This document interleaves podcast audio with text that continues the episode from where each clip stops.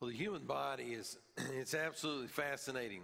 Think about this for a moment. A small child can identify the organs inside their body, and yet all those organs are functioning to keep them alive and keep them growing. Without their knowledge, without their permission, without their help. It's amazing, the body. And then as we, since we begin to grow, and we maybe you take anatomy, physiology, or whatever, and you learn about the organs inside your body, you still don't often know what's going on. And so we go to the doctor. We need an expert to explain to us what's happening in our body. And then sometimes, sometimes they don't know without running further tests and getting more, more data. The, the body's just, it's just really complex, isn't it? And we don't even know sometimes how the body's going to respond to things. I remember I had, uh, I got some, uh, a great blessing from my mom. It's called a varicose veins. I don't know, some of y'all may have that blessing. I don't know, but I got pretty severe. And so, anyway, I've had multiple vein surgeries, but I, I went to the doctor in Atlanta and I had this surgery on one leg and I got great results. And I was so excited. And so I got uh, the other leg done by the same surgeon the exact same way, and I got terrible results. And I said, like, what happened? Doc says, just can't ever predict how the body's going to respond. Body's pretty complex and amazing, isn't it? It really is. There's so much that we just don't know and don't even understand about the body, even, even sometimes later in life. Well, if that's true about the body, how much more so do you think that's true about our soul, which we can't see? If we need somebody who's opened up a body and studied all the organs to tell us what we have inside of us, how much more so do we do you think maybe the creator could tell us about the condition of our soul. And so the passage that we're looking at today in Ephesians chapter 2, it talks about the condition of our soul before God intervenes in our life. And it says that we were we were dead. In fact, in multiple places in the Bible, it speaks about us being spiritually dead. You say, well, I, well, I don't, uh, I, I, never felt spiritually dead. I, I, was, I was always alive. There's a lot of people today that are eat up with cancer and they don't feel like they have cancer. They're not seeing any symptoms yet. So they, they don't even know for sure what the condition of their body is, how much more so the condition of our soul. And so if we were to listen to what God would tell us about our soul, He tells us that we were once dead in trespasses and in sin. But the good news is we can be made alive in Christ. Isn't that exciting? We can be made alive in Christ. So that's the subject of our sermon today. Ephesians chapter 2. We're going to begin in verse 1. Would you just join me in standing together out of honor and reverence for God's word as we read this? Ephesians chapter 2, beginning in verse 1. The Bible says, And you were dead in the trespasses and sins in which you once walked, following the course of this world, following the prince of the power of the air, the spirit that is now at work in the sons of disobedience, among whom we all once lived in the passions of our flesh, carrying out the desires of the body and the mind, and were by nature children of wrath like the rest of mankind. But God, being rich in mercy, because of the great love with which He loved us, even when we were dead in our trespasses, made us alive together with Christ. By grace you have been saved, and raised us up with Him, and seated us with Him in the heavenly places in Christ Jesus, so that in the coming ages He might show the immeasurable riches of His grace in kindness toward us in Christ Jesus. For by grace you've been saved through faith, and this is not your own doing, it is the gift of God, not a result of works, so that no one may boast. For we are his workmanship, created in Christ Jesus for good works, which God prepared beforehand that we should walk in them. Let's pray together. Father, I pray today for those of us who have been made alive, help us to understand how and why. May we be encouraged to walk in the good works for which you created us and for which you made us alive. And Father, if there's anybody here that's never been forgiven of their sin, that's never been brought from death to life, I pray before they leave this building, they'll call upon you in prayer and be saved. For it's in your Son's name that we pray. Amen. You may be seated. Well, the Bible teaches us several things here about our spiritual condition and about being made alive. And the, one of the first things that we see is that we needed to be made alive because we were dead. And this really is a crucial point because a lot of people in our culture today simply don't understand it or don't believe it. The reason that so many people don't attend church, don't read the Bible, is because they don't think that they need to. They don't have any need in their life. The reason that many people never ask for forgiveness of sins or try to repent of their sins is because they don't think that they that they have any sin. And so there are many people today that think that they just don't have any need. But the Bible begins here by talking to us about our need. We needed to be made alive because we were, we were dead. The Bible says, as dead people, we lived uh, according to this world and its leader. So it says in verse 1 and you were dead in the trespasses and sins. Now, whenever we read something in the Bible, uh, personally, uh, I've come to the point of just total faith in God and His Word. So, whatever the Bible says, I, I believe it, but that doesn't mean that I understand it, right? So, when we come to a passage like this and it says we were dead, I, I believe that because the Lord said it. But, but what does it mean? What is, he, what is he telling us? What does it mean to be dead? He's obviously not talking about physical death, for uh, all of us came to this world very much physically alive and will remain that way until our soul departs from our body. And so we're, we're physically alive, but yet it says we were dead. And so the Bible says that we were dead in the trespasses and sins.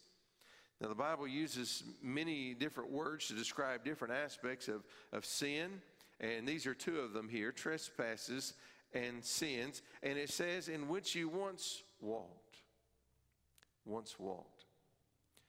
Walking in the Bible is used the same way metaphorically as it is today.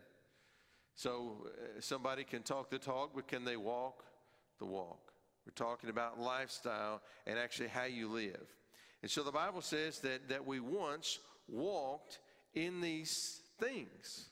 And it says that we were following the course of this world following the prince of the power of the air, the spirit that is now at work in the sons of disobedience. Here's what the Bible tells us about the world in which we live. First, there's more than we can see. You and I can see matter, but there's more here than we can see. There are spirits in the world. God is spirit. Angels are spirits. Angels that rebelled against God, that we now refer to as demons, are spirits. There's more to this world than what we can see. Second, there's a war going on that you and I cannot often see. The Bible tells us that Satan rebelled against God Satan, who was an angel created to serve God, rebelled against him. A third of the angels went with him. And today, the Bible describes all throughout, from beginning to end, this war between Satan and God. So when we look at the world today, we, we certainly we understand science. Science is, is really a, an observation of God's created order. So we, under, we understand science. I'm not talking about being superstitious and uh, trying to uh, uh, apply some kind of false explanation for, for why certain processes happen in the world. That's not what we're talking about. We're not talking about being superstitious. We're, we're talking about that God created this world, and Satan, who rebelled against him, is now actively at work to corrupt this world, and by corrupting this world, to corrupt us. You may have never experienced this before. But if you ever gain an enemy, you may find that instead of coming after you, they'll come after an easier target. They'll come after your children. Had a dear pastor friend in pastoring way down south, close to New Orleans, and he was had some conflict with some church members. And I, I know that's, that seems odd that could happen, but it did. He had some conflict with some church members. And so his daughter comes home from school and she has, she has wet herself. And she's older, older. She's way past the age that this should ever be an issue. And he sets her down and he says, he says, what? He says, what in the world happened? She says, Dad. She, she names the lady from their church. She says, she, she subbed in class today. And she says, I asked repeatedly to go to the bathroom. She says, for the entire school day, she would not let me go to the bathroom. It's, it's cruel, but it's the reality of the world we live in. And you see, what I want you to understand is that Satan can't do anything to God directly, he's going to come after all of us. He'll do everything to keep you from being made alive. And once you've been made alive, he'll do everything he can to destroy your witness and to rob your joy. That's why Jesus said the thief comes only to steal, kill, and destroy. But here's the good news Jesus said, But I have come that you may have life and have it to the fullness. And so the Bible says in verses 1 and 2 that, that, that even though we didn't understand it, that there was a lot more going on in our life before Christ than, than, than we were just doing our own thing. Like the, the child that has all these biological processes going on that's keeping them alive and keeping them healthy and keeping them growing, even though they don't understand it. Spiritually, before Christ. All these things were going on. We were in the midst of a cosmic battle, and we were being influenced, even though we didn't even realize it, by the very one who is at war with God. And as dead people, the second thing it shows us in verse 3 is that we lived according to the passions of our flesh. It says in verse 3 among whom we all once lived in the passions of our flesh, carrying out the desires of the body and the mind. So when you think about the world, there, there's, there's, there's two great things against us there's pressure from without and pressure from within. So, the world in which we live, there's a cosmic battle going on in which Satan is trying to corrupt everyone that he can and keep them from God. But then the Bible also teaches us is that whenever we sinned against God, we took on a sinful nature. And so that we, we desire to sin, we love sin. Everybody loves sin. If you say, Pastor, I've never enjoyed sin a moment of my life, you're a liar. We all have a sinful nature. We, we like to sin. We, we don't sin because it's hard and miserable. We sin because we enjoy it. It, it, it is in our nature. And coming to know Christ and to be transformed in His image is a process of putting that to death so that when those desires of the flesh, which is not referring to the literal flesh on our body, but in the New Testament is metaphorically talking about our sinful nature, so that coming to know Christ and to be transformed in His image, it, it involves when these desires come up, these ungodly desires, that we suppress them and instead we choose Christ. But before being made alive, we didn't have any reason to suppress them. And so we all once lived in the passions of our flesh. And that manifests itself in different ways among different people. And for some, it's, it's very obvious, and others, it's much more subtle, but it's always present until God gives us the Spirit and begins to transform us into the image of Christ. And it says here that as dead people, we were, we were under the wrath of God. It says, and we were by nature, by, by nature, children of wrath, like the rest of mankind. We struggle with wrath today, we, we truly do, trying to comprehend it and understand it. But if I could give you an analogy that I think might make just, just a little bit of sense. If you've ever if you've ever heard a report in the community of a small child being brutally and physically abused. Maybe you read about it in the newspaper, maybe you saw it on social media, maybe you heard about it at work. There's something within you that just longs to see some justice. It, it breaks your heart to see that innocent child that hasn't done anything to deserve this is being abused in this way. Maybe you hear that the, the parent or the caregiver who committed this crime is arrested. And there's, there's just a little, little sense of hope there. And you think, I hope they get what they deserve. That, that sense of wanting to see justice is just a small taste of God's wrath toward sin in the world. And the Bible says that before being made alive in Christ, we were all by nature children of wrath. We were all by nature. So, what do you mean by nature? By our sinful nature, we were driven to sin. I know you think, Pastor, I was I was eight years old and I saved. You know, the worst thing I ever did was I broke another kid's crayon. I really didn't do anything. I didn't really commit any sins. I don't really. This doesn't really apply to me. That's for other people who are really bad and maybe they got saved later in life. Now, here's, here's the problem. See, we make the false comparison of comparing ourselves to other people. The reason that we don't recognize our sin is because we live in the midst of sinners. But one day when we stand before a holy God, the contrast is going to be so shocking that we'll understand. And so the Bible says here that, that we need to be made alive because we were dead. But notice in verses 4 through 7, it was, it was God who made us alive. God's love for us made him rich in mercy and full of grace.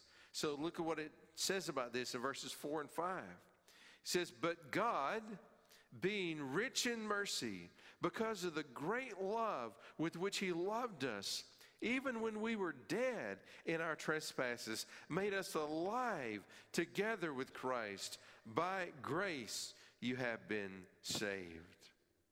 The Bible says here that God is rich in mercy, rich in mercy. That means He has a lot of it.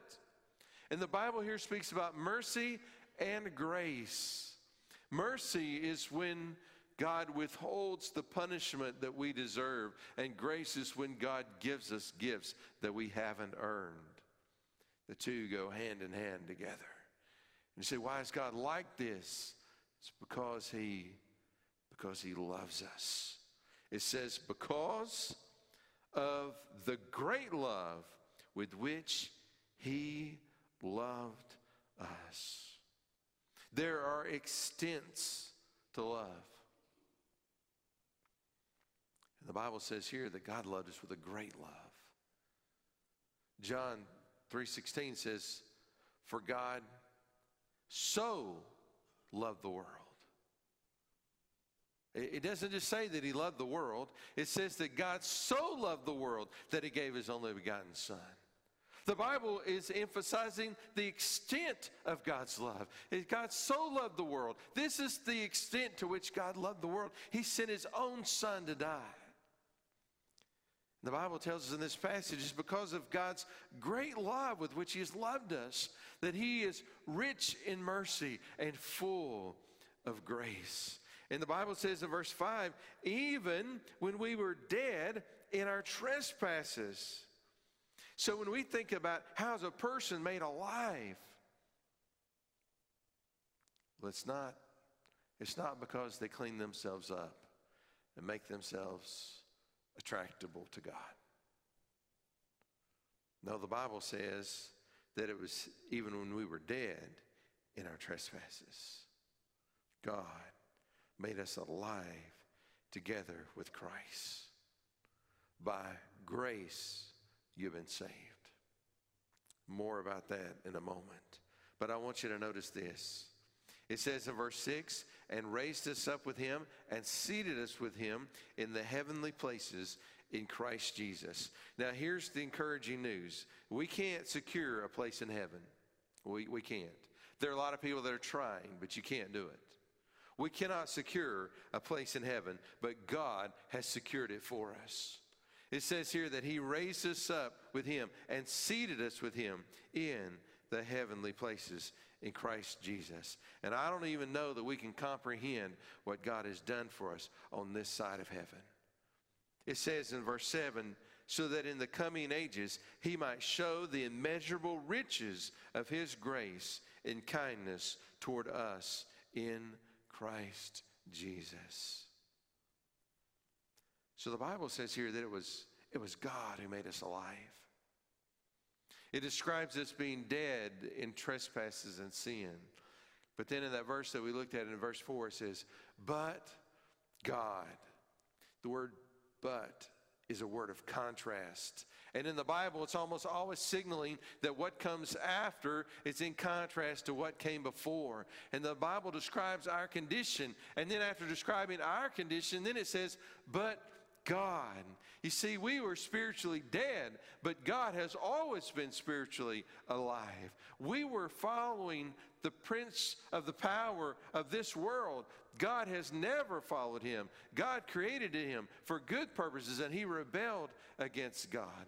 The Bible says that we were uh, living according to the passions of our flesh. God doesn't have any flesh, He lives according to His righteous nature and character. Everything about God is in contrast to who we once were. It says, but God. But because of his love for us, his great love for us, the Bible says, he made us alive in Christ. So it's, it's God who makes us alive.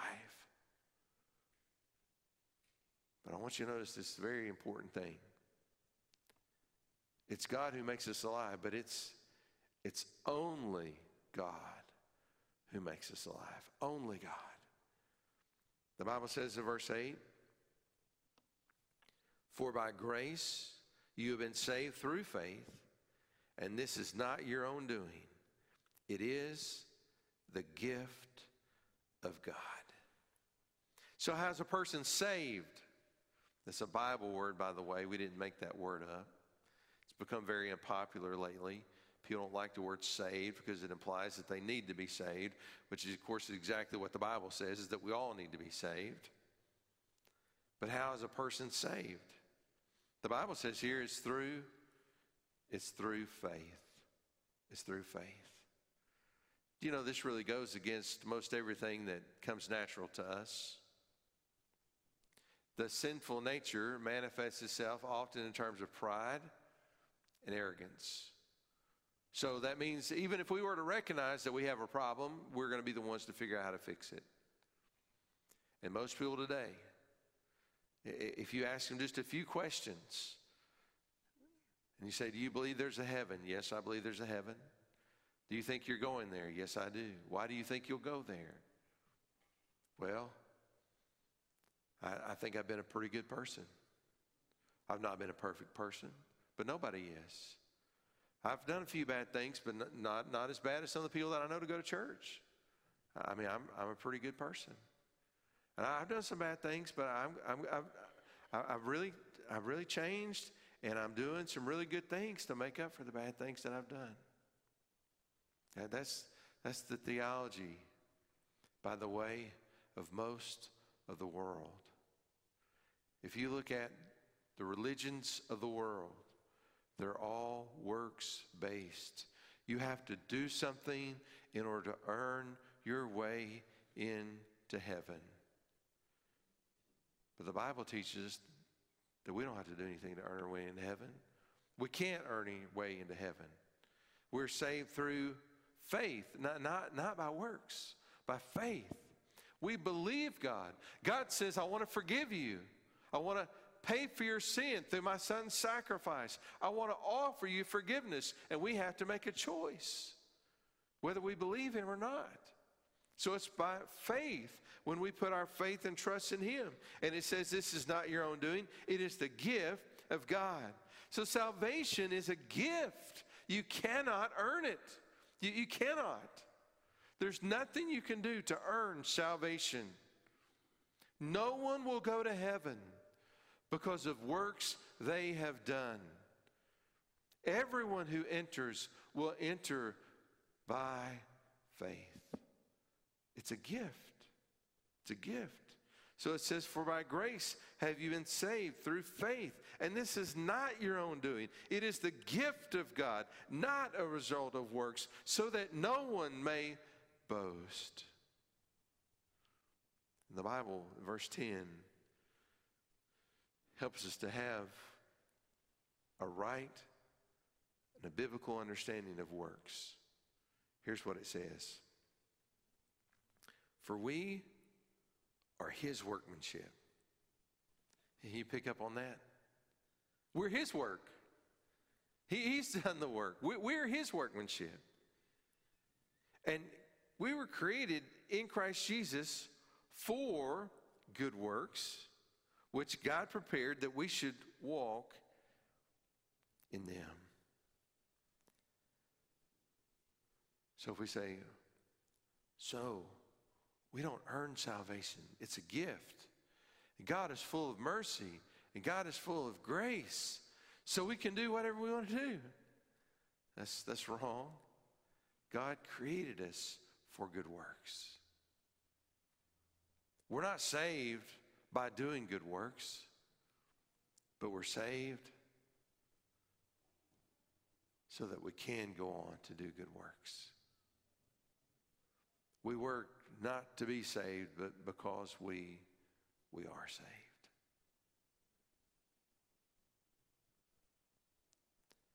I encourage you to take very seriously what the Bible says about our spiritual condition. It says that we were dead. And in writing to believers, it says, but we were made alive. Every person needs to be made alive spiritually.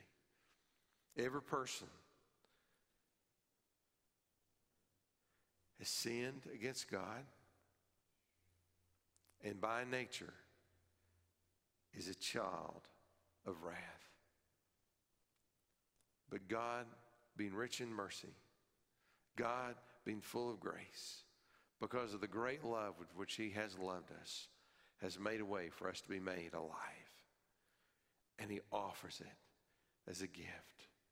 You and I just simply have to decide whether we'll receive it or not. Let's pray together. Father, we thank you for your Son and all that he has done to secure our salvation. Lord, I pray today if there's anybody that's struggling to believe what your word says, I pray that you give them faith. Lord, having been saved and made alive, may we live for you. May we bring honor and glory to you as we do good works in your name. For it's in your Son's name that we pray. Amen. Maybe you're here today and you've never understood this before. You say, Pastor, I just, I was born saved. I've always been saved. I've always been a Christian. Uh, no, that's just not what the Bible says. That's not what the Bible says at all. The Bible says that every single one of us have sinned against God. The Bible says that by nature we're children of wrath. But the Bible also says that God loves us beyond our understanding. He loves us to the extent that He sent His Son to pay for our sins so that we might be forgiven. And because He loves us, He offers this as a free gift. And all we have to do is receive it. So today, if you've never received this gift and you want to, all you have to do is talk to God. Just in your own words, just say to the Lord, tell Him you believe, you understand that you've sinned and you want to be forgiven. You want to receive the gift that He's offering you of eternal life. Today, if you were to pray that prayer, and you don't need to say those exact words, it's not about the words, it's about the intention of your heart. If you're just in sincerity to speak to God about these things, today you could be saved. And you could have the hope that one day when you die, you're going to go to heaven. not because you've earned it, not because you deserve it, but because you've received it as a free gift that God has offered. If you're here today and you've already been made alive, God has created us for good works. The Bible says that we are His workmanship, created for good works, so we might walk in them. So I want to ask you today what good works are you doing to glorify God? For He created us for this purpose to serve. As we sing this song, it's a time to reflect and it's a time to respond. So today, if you need help making any type of decision, if you'll just step out of your seat and come, I'll be standing right here at the front. I'll be glad to pray with you, answer your questions. I'll help you any way that I can to call on the Lord. But now, as we sing, let us respond to Him. Let's stand together.